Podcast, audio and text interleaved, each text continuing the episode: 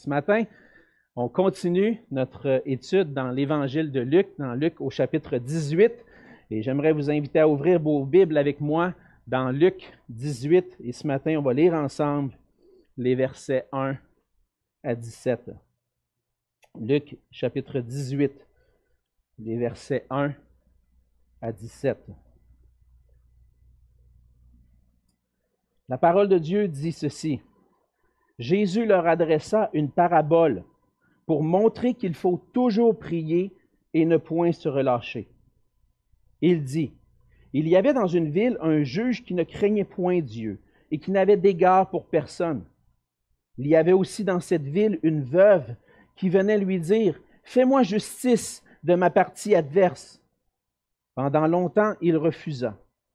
Mais ensuite, il dit en lui-même, Quoique je ne craigne point Dieu, et que je n'ai d'égard pour personne.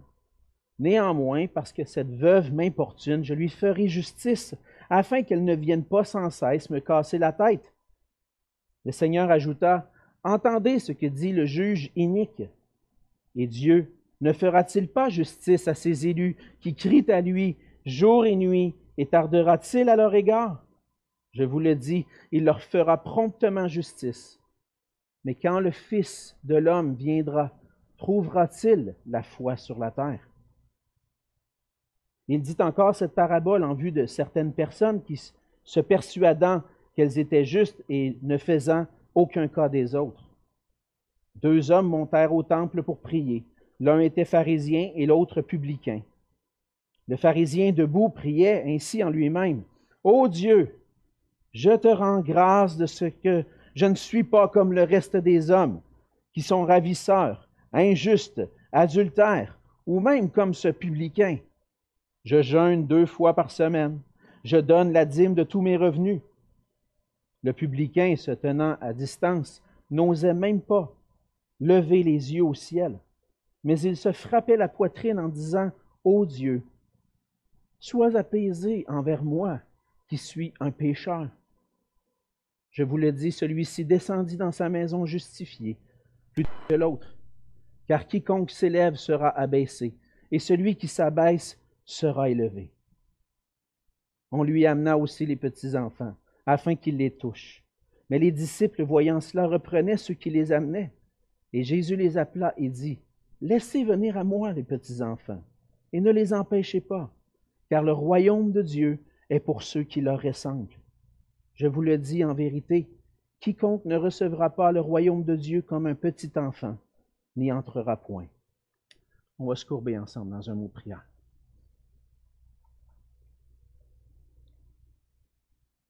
Oui, Seigneur notre Dieu, on vient devant toi ce matin, on veut s'arrêter, prendre une pause en ce début de semaine, Seigneur, pour euh, tourner nos regards vers toi.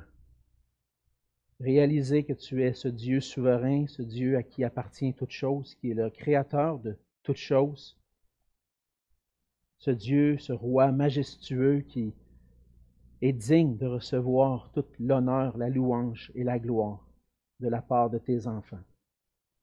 Et Seigneur, on veut continuer dans ce temps d'adoration devant toi, Seigneur, en courbant nos cœurs devant toi, humblement, en reconnaissant que tu es ce Dieu qui est digne que nous puissions prêter l'oreille pour t'écouter. Seigneur Jésus, ce matin, on lit tes paroles des paroles que tu as prononcées il y a 2000 ans, mais on réalise que ces paroles sont pour nous aussi ce matin.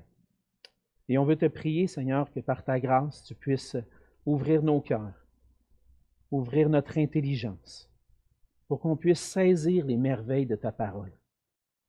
Seigneur, remplis nos cœurs de toi. Seigneur, nourris-nous ce matin par ta parole. Étanche notre soif de toi.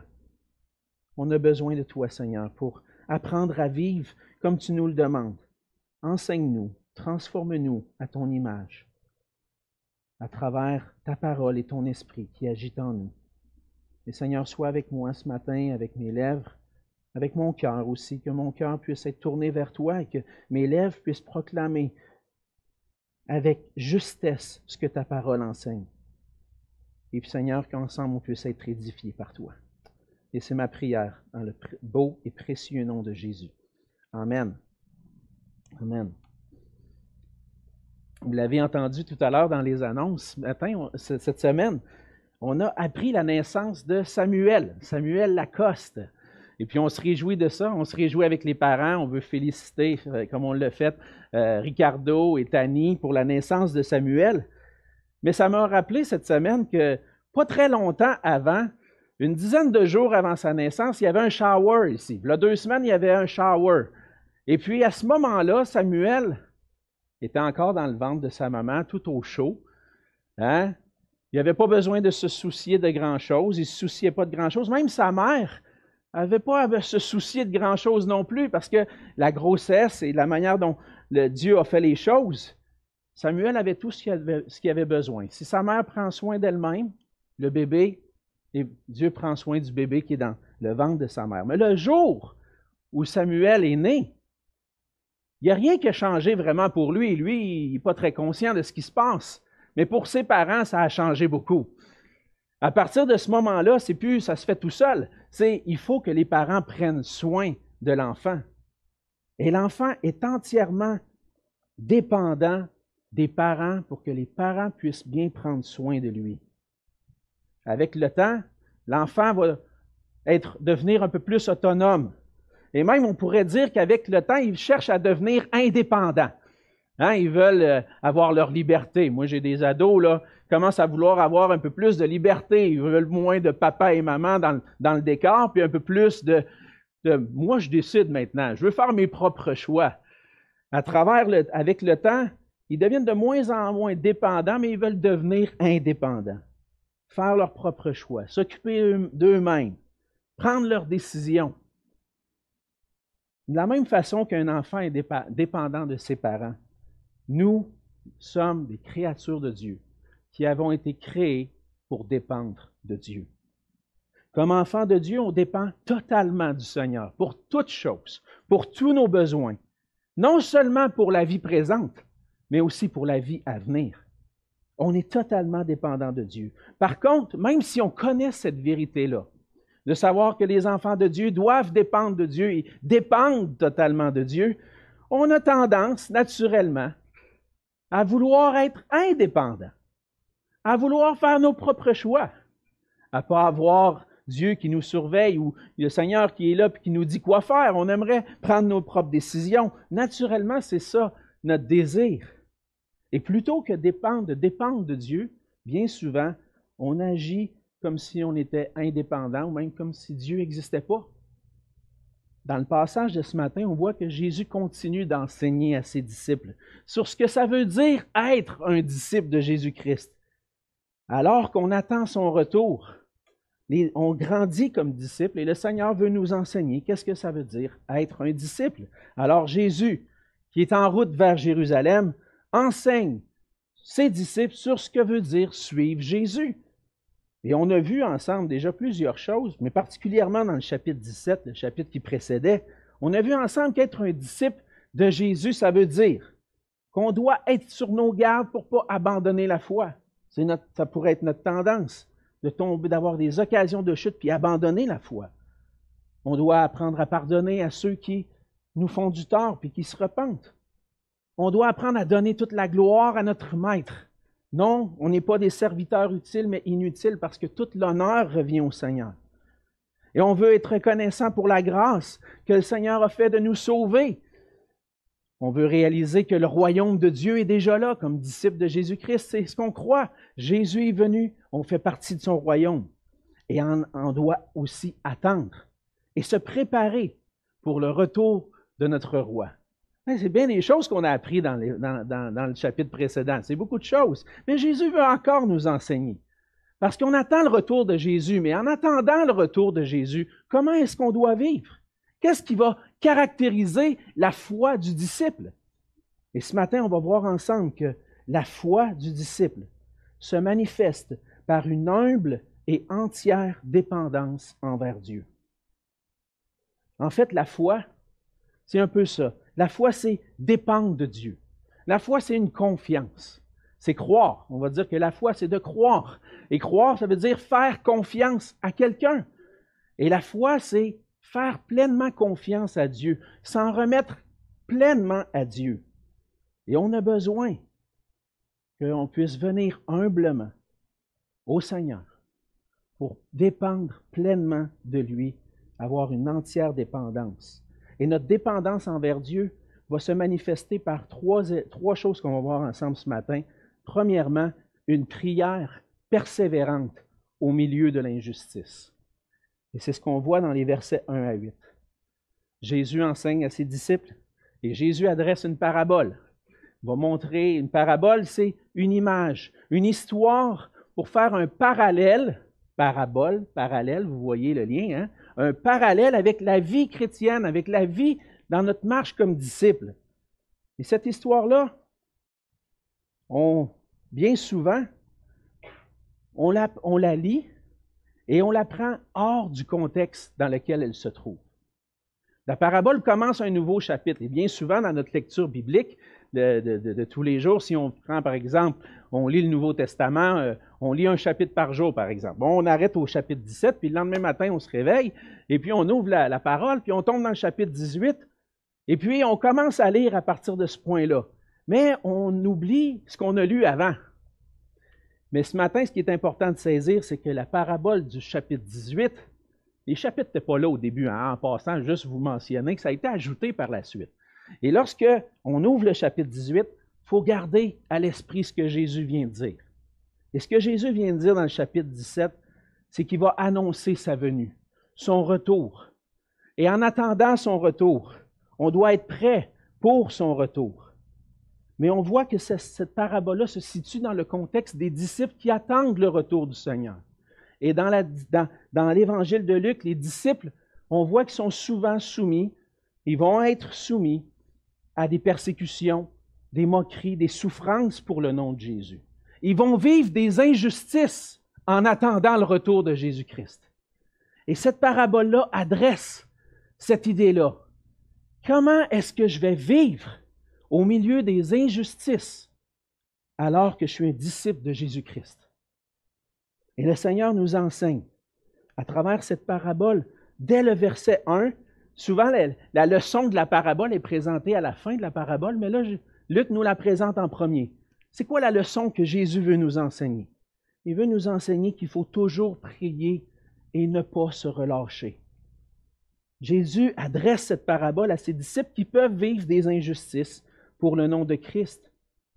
Et là, à la fin, la question de Jésus, va dire, est-ce que lorsque Jésus, le Fils de l'homme, va revenir, est-ce qu'il va trouver la foi sur la terre? Je pense que c'est là le lien entre ce qui précède et ce qui suit. Le, dernier verset, le verset 8. Mais quand le Fils de l'homme viendra, trouvera-t-il la foi sur la terre?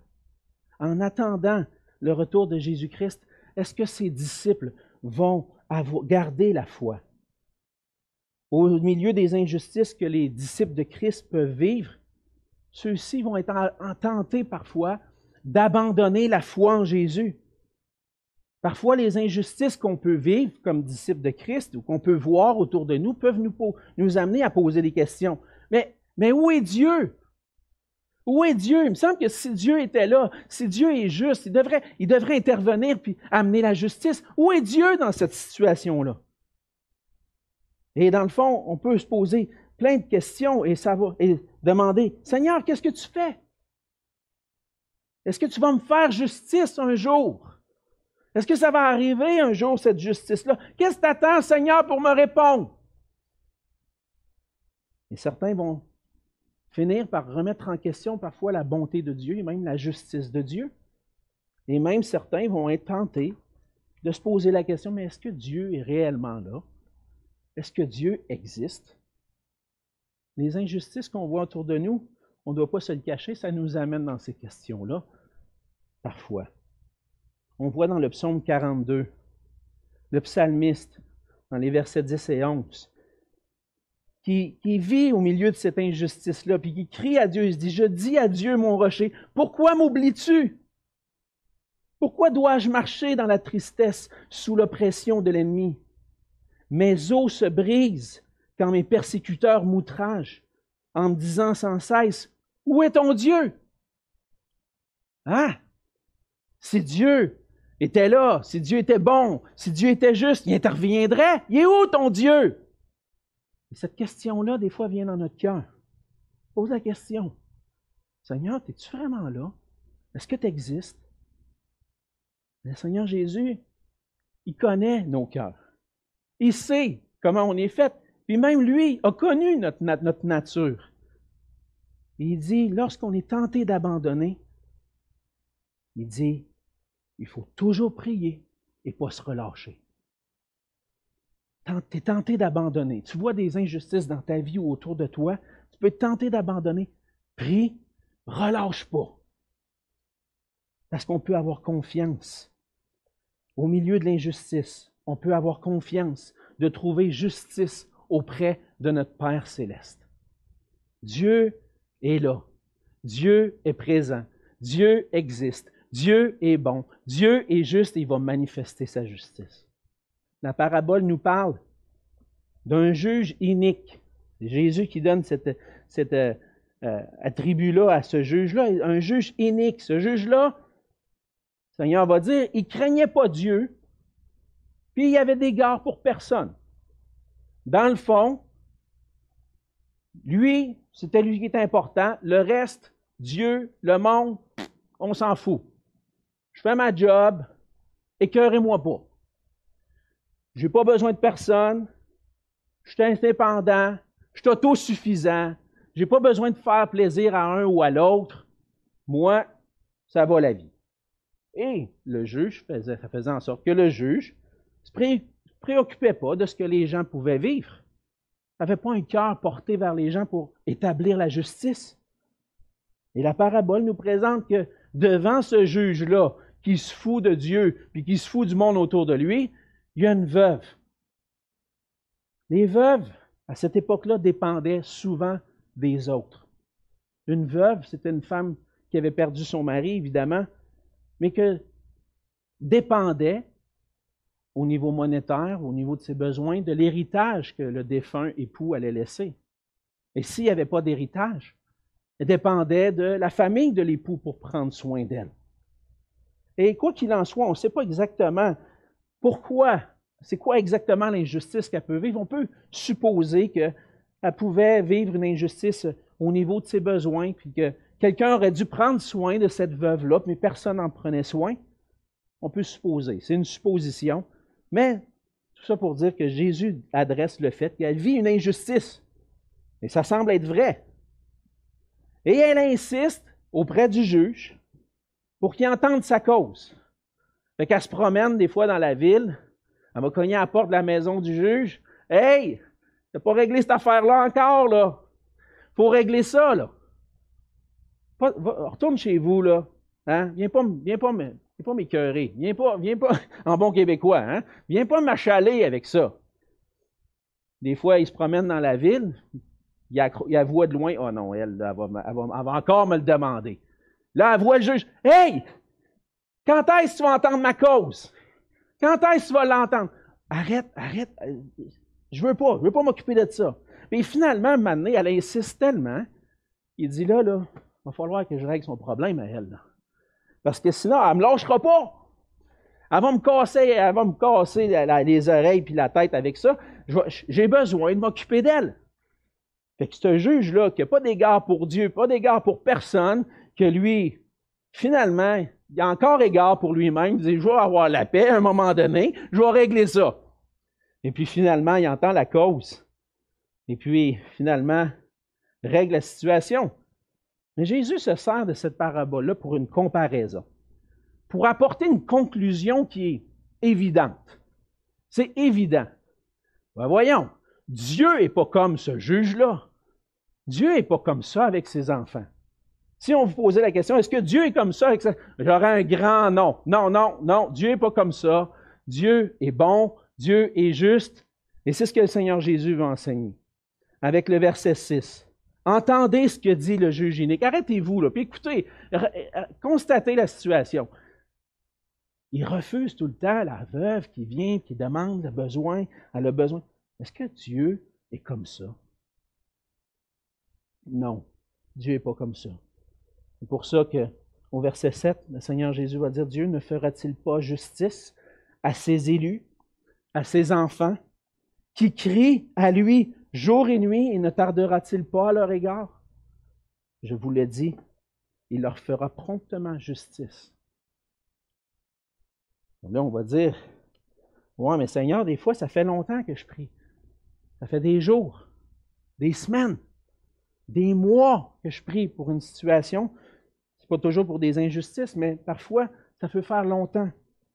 Et lorsqu'on peut vivre des injustices, c'est combien de temps tu vas me laisser dans cette situation-là? Et puis le Seigneur, il dit, il va leur faire promptement justice. c'est parce que là, ça fait quand même une couple d'années là, que je suis là-dedans, moi, là. Et lorsqu'on réalise de notre perspective, parfois, ça peut être long. Mais le Seigneur, lui, est au-dessus de toute chose, au-dessus du temps, n'a pas la même perspective que nous. Il y a des plans qu'il est en train d'accomplir, puis même il accomplit ses plans dans nos vies à travers des injustices qu'on peut vivre. Il nous travaille, il nous transforme. On ne comprend pas le pourquoi, puis peut-être que je comprendrai jamais pourquoi. Mais Dieu est bon envers ses enfants. Et au milieu des injustices, le Seigneur est là. Il a dit, je vais être avec vous tous les jours jusqu'à la fin du monde. Il est là, il est présent, puis il nous aide à traverser. Et en attendant, ce que le Seigneur veut qu'on fasse, c'est réalise qui est ton Dieu. Réalise qui est un bon juge, qui veut faire justice et qui va faire justice. Et puis, tourne-toi vers lui. Relâche pas dans ta foi. Tourne-toi vers lui. Crie à lui. Jésus, c'est le Fils qui a vécu les pires injustices. Et lui te dit, lâche pas. Ton Dieu est bon et juste. Lorsqu'on pense à ce que le Seigneur Jésus a vécu sur la croix, on peut se dire, c'est clair qu'il y avait de l'injustice là. Le Fils de Dieu qui est abandonné de Dieu, qui se sent abandonné de Dieu à cause qu'il porte les péchés du monde. Est-ce que c'était juste? Non. Mais est-ce que le Seigneur a fait justice? Oui, il a fait justice, il lui a donné la vie il lui a redonné la vie, il est ressuscité. Puis aujourd'hui, il y a une place à la droite de Dieu où il règne. Le Seigneur Jésus a vécu l'injustice et il a vu la justice s'accomplir. Et il nous dit, lâche pas dans la foi. Reste ferme. Prie. Puis le Seigneur va répondre. En attendant que, que le Seigneur revienne, le Seigneur nous appelle à dépendre entièrement pour notre Père de notre Père avec une foi persévérante, qui va se manifester dans une prière persévérante. Et même si ce serait notre tendance naturelle de nous relâcher, on doit s'encourager, frères et sœurs, à prier, à ne pas se relâcher, pour que le Seigneur puisse manifester sa justice. Et on attend le jour où le Seigneur va ultimement manifester sa justice en revenant du ciel, parce que c'est en attendant son retour qu'on prie, Seigneur, fais justice. Et la foi, c'est cette dépendance envers Dieu qui va se manifester par une prière persévérante au milieu de l'injustice. C'est la première chose qu'on voit ensemble dans le passage. Deuxièmement, on voit que la foi, la dépendance envers Dieu, va se manifester par un humble appel à la miséricorde de Dieu. C'est ce qu'on voit dans les versets 9 à 14. Jésus va donner une deuxième parabole. Et encore une fois, Luc va nous dire pourquoi Jésus adresse cette parabole-là. Au verset 9, il dit encore cette parabole en vue de certaines personnes se persuadant qu'elles étaient justes et ne faisaient aucun cas des autres. Un peu comme le juge fait aucun cas des gens autour de lui, il n'y a pas d'égard pour personne. Maintenant, cette personne-là se persuade qu'elle est juste, qu'elle est juste devant Dieu. Et c'est ce qu'on voit dans la, parabole, parce que certains sont persuadés qu'ils sont justes devant Dieu. Et ils font aucun cas des autres. Et la parabole raconte l'histoire de deux hommes qui montent au temple pour prier. Les deux hommes, c'est un pharisien et un publicain. Ce n'est pas la première fois qu'on voit les pharisiens et les publicains dans Luc, mais juste pour nous rappeler un peu, c'est quoi? Ben, les pharisiens, c'était des gens religieux, généralement très instruits dans la loi de Moïse, mais aussi très instruits dans la loi qui avait été développée par la suite, pour être en mesure, pour être certain qu'on ne désobéit pas à la loi de Dieu. Ils étaient des instruits dans la loi. Puis ils cherchaient à obtenir la justice devant Dieu en obéissant parfaitement à la loi. Hein. Il cherchait à obéir à la loi. Et si j'obéis à la loi, je vais être juste devant Dieu. Je vais avoir la faveur de Dieu. Dieu va être de mon bord si j'obéis à sa loi. Les pharisiens, c'était des gens religieux qui se croyaient juste devant Dieu. Mais le publicain, lui, c'était un collecteur d'impôts, un collecteur de taxes, qui travaillait pour l'Empire romain, puis qui collectait les taxes auprès des Juifs, et puis bien souvent, on ne les aimait pas, ces gens-là. Et Jésus va contraster celui qui est bien vu de tous parce que c'est un pharisien religieux, comparé à un qui est mal vu. Et puis il va amener une contradiction entre les deux. Jésus va contraster ces deux types de personnes. Le religieux, puis le monde ordinaire, puis même le monde rejeté. Le, pharisien, le religieux, on voit qu'il démontre son orgueil dans sa prière.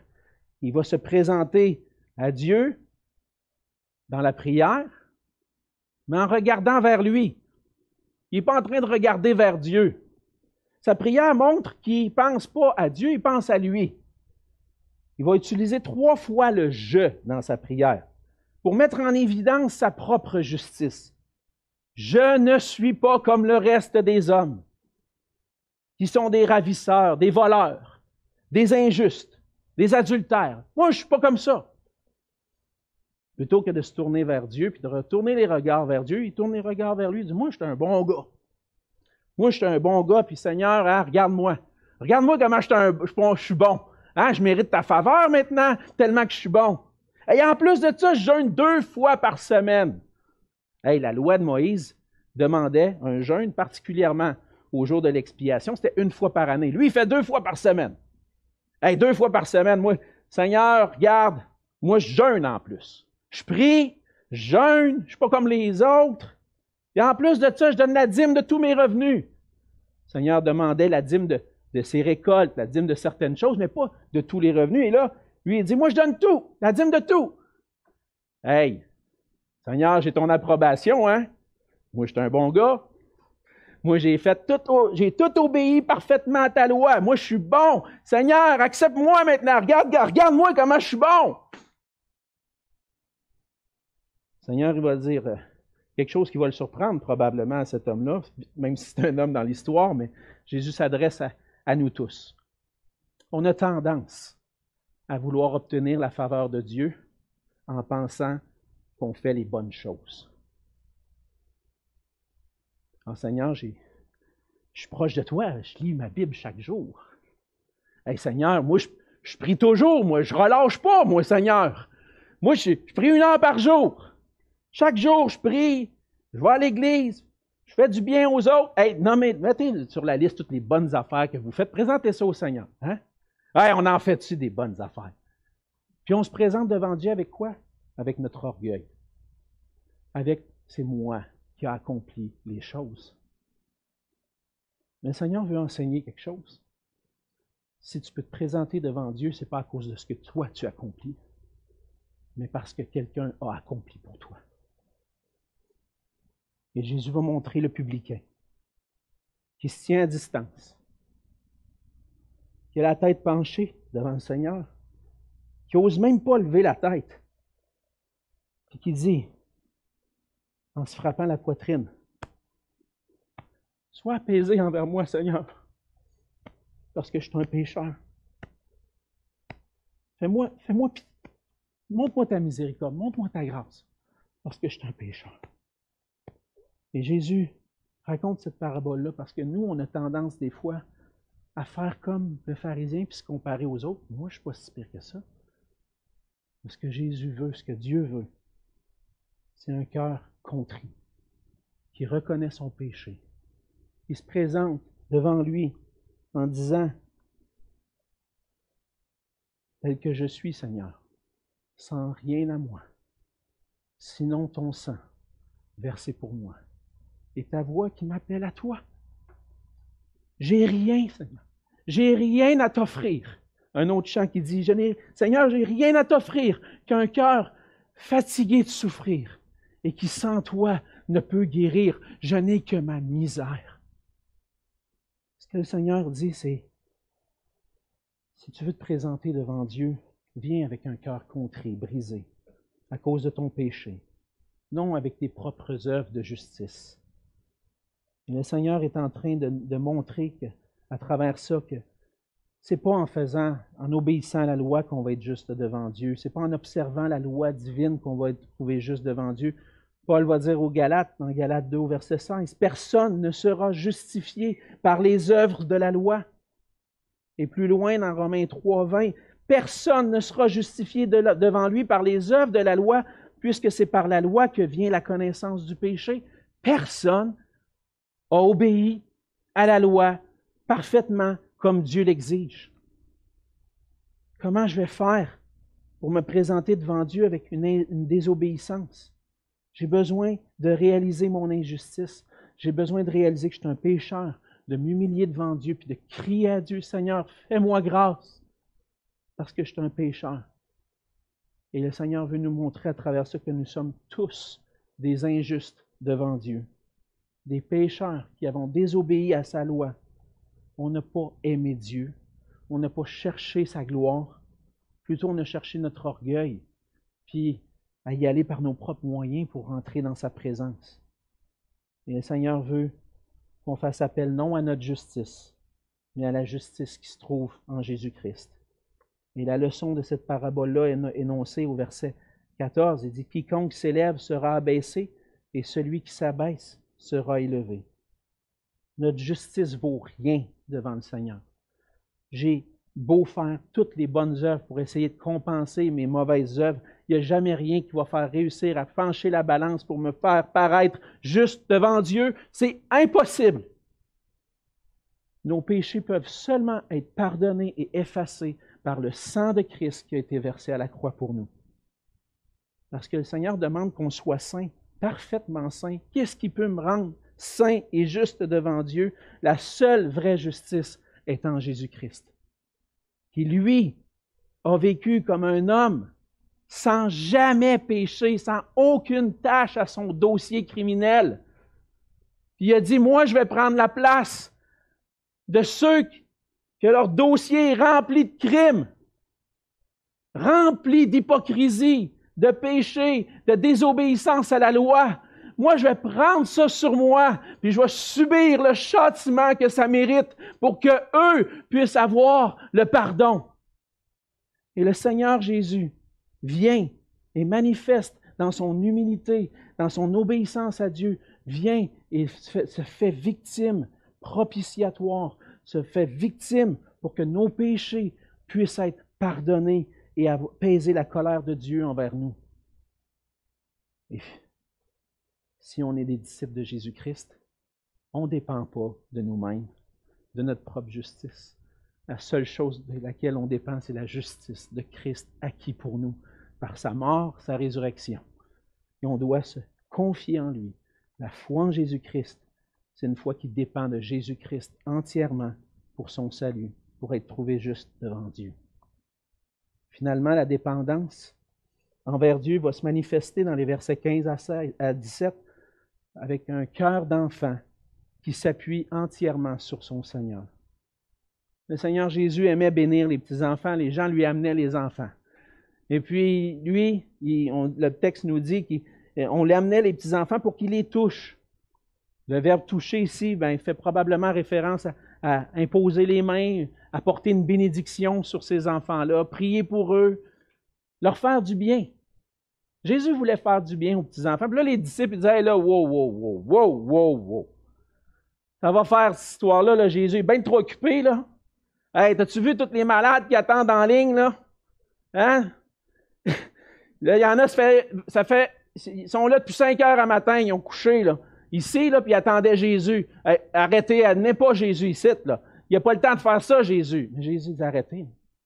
Arrêtez ça, les disciples en profite pour enseigner une leçon. Il dit, laisse-les venir à moi. Les petits enfants couraient vers Jésus. Ils se tournent vers lui. Jésus vient les bénir. Jésus veut nous, nous enseigner à travers ça. Il nous dit, le royaume de Dieu est pour ceux qui leur ressemblent. regardez les petits enfants courir à Jésus. Ils veulent être bénis par Jésus. Ils veulent recevoir la bénédiction de Jésus. Il faut que tu sois comme ça. On ne veut pas souligner ici le fait que les enfants sont innocents ou ignorants. On ne veut pas souligner le fait qu'ils sont naïfs ou qu'ils sont euh, un peu, euh, connaissent pas trop les choses, fait qu'ils courent vite. Ah, c'est Jésus, on va courir vers Jésus. C'est pas ça. Ce que Jésus est en train de souligner ici, c'est leur dépendance. Comme un enfant est dépendant de ses parents, dépendant des gens autour de lui, pour être béni, pour avoir de l'amour, ben nous, comme enfants de Dieu, comme disciples de Christ, on dépend entièrement du Seigneur. Et comme un enfant, on vient à Jésus. On veut être dépendant de lui pour goûter l'amour, la bénédiction. comme je le disais tout à l'heure, comme enfant, on lorsqu'on est comme parent, on enseigne à nos enfants à devenir autonomes.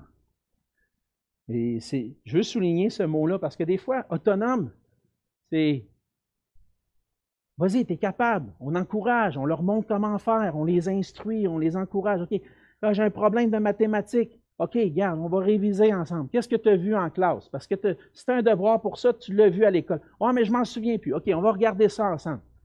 va réviser. Puis là, va faire ton travail.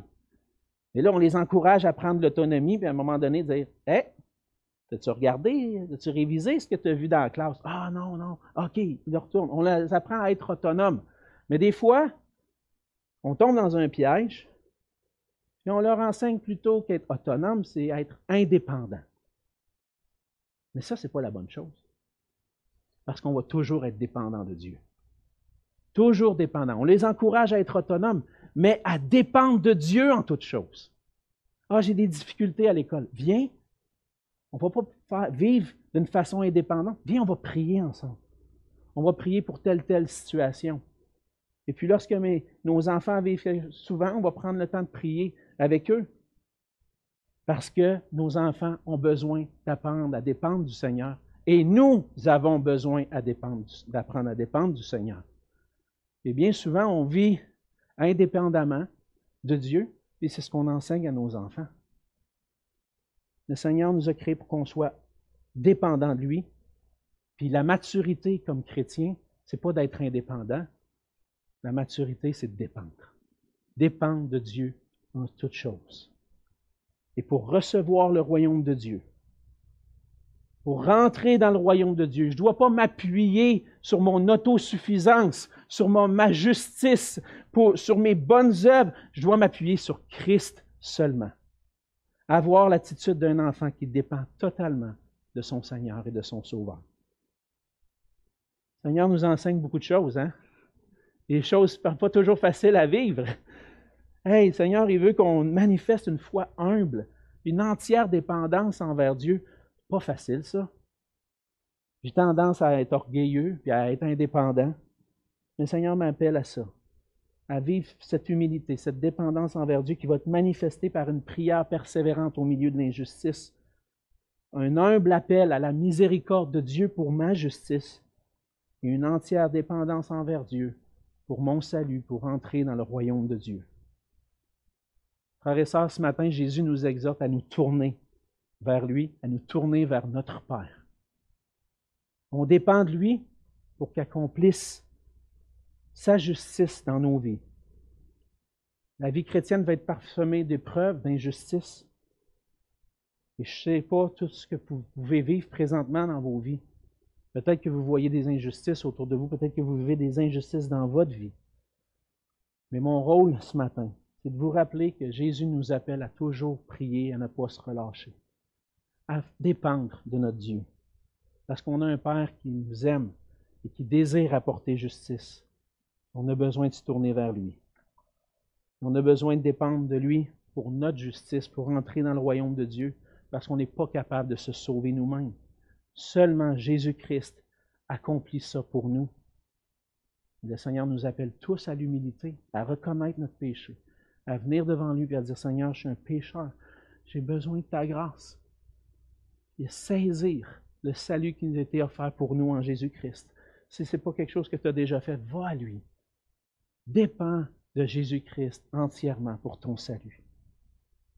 Et en tant que chrétien maintenant, lorsqu'on a placé notre foi en Jésus-Christ pour notre salut, on veut dépendre de Dieu maintenant. S'appuyer sur lui. Peut-être que vous vivez des difficultés un peu comme moi. Des fois, dans la prière, c'est pas assidu, j'aimerais ça être un peu plus. J'ai l'impression de vivre comme si j'étais indépendant. J'ai l'impression de vivre comme si je n'étais pas dépendant de Dieu. Peut-être que vous luttez avec ça. La journée commence. Ah, faut que je fasse ça, toutes ces choses-là. OK, là, on commence la journée, des fois un peu, euh, un peu dans, avec la broue dans le toupette déjà, encore un peu somnambule parce qu'on s'est couché tard, puis là, oh, la journée commence, puis là, je suis occupé, j'ai tout ça à faire, puis là, j'avance, puis là, je réalise que ça fait trois, quatre jours que, Seigneur, je sais pas, quand est-ce que je me suis confié en toi dans les trois, quatre derniers jours? Je cherche à vivre par moi-même. Ça va arriver aussi parfois qu'on a de la, dans le fond, qu'on a de la difficulté à prier, donc on a besoin de lui demander, de dépendre de lui pour grandir dans la prière. C'est un cercle vicieux ton affaire, Alexandre. Tu dis, il faut qu'il prie, pas se relâcher pour dépendre de Dieu. Puis je dépends de Dieu dans la prière. Ben oui, c'est ça. C'est exactement ça que je dis. Tu as besoin de te tourner vers le Seigneur pour dire, Seigneur, aide-moi. Aide-moi à dépendre de toi, parce que ce n'est pas naturel chez moi. C'est juste ton esprit en moi qui peut accomplir ça. Et en allant vers le Seigneur, dire, Seigneur, je ne sais pas trop quoi prier, mais il y a une prière qui dit que ton règne vienne et que ta volonté soit faite. Je vais prier ça aujourd'hui. Que ta volonté soit faite dans ma vie. Viens, règne en moi. Transforme-moi que je puisse dépendre de toi. Frères et sœurs, on a besoin de s'encourager, on a besoin de s'exhorter. Et prier ensemble pour qu'on soit une famille, une église qui grandit dans la prière avec une entière dépendance envers notre Dieu. Prions ensemble. Seigneur notre Dieu, on veut dire merci pour ta parole. Seigneur Jésus, merci pour tes enseignements. Certains pourraient dire que ces enseignements-là sont dépassés, que ça fait 2000 ans, on est rendu en 2022, on n'a plus besoin de ces choses-là. Mais en les lisant, Seigneur, mon cœur réalise que j'ai encore plus besoin aujourd'hui de toi et de ces paroles.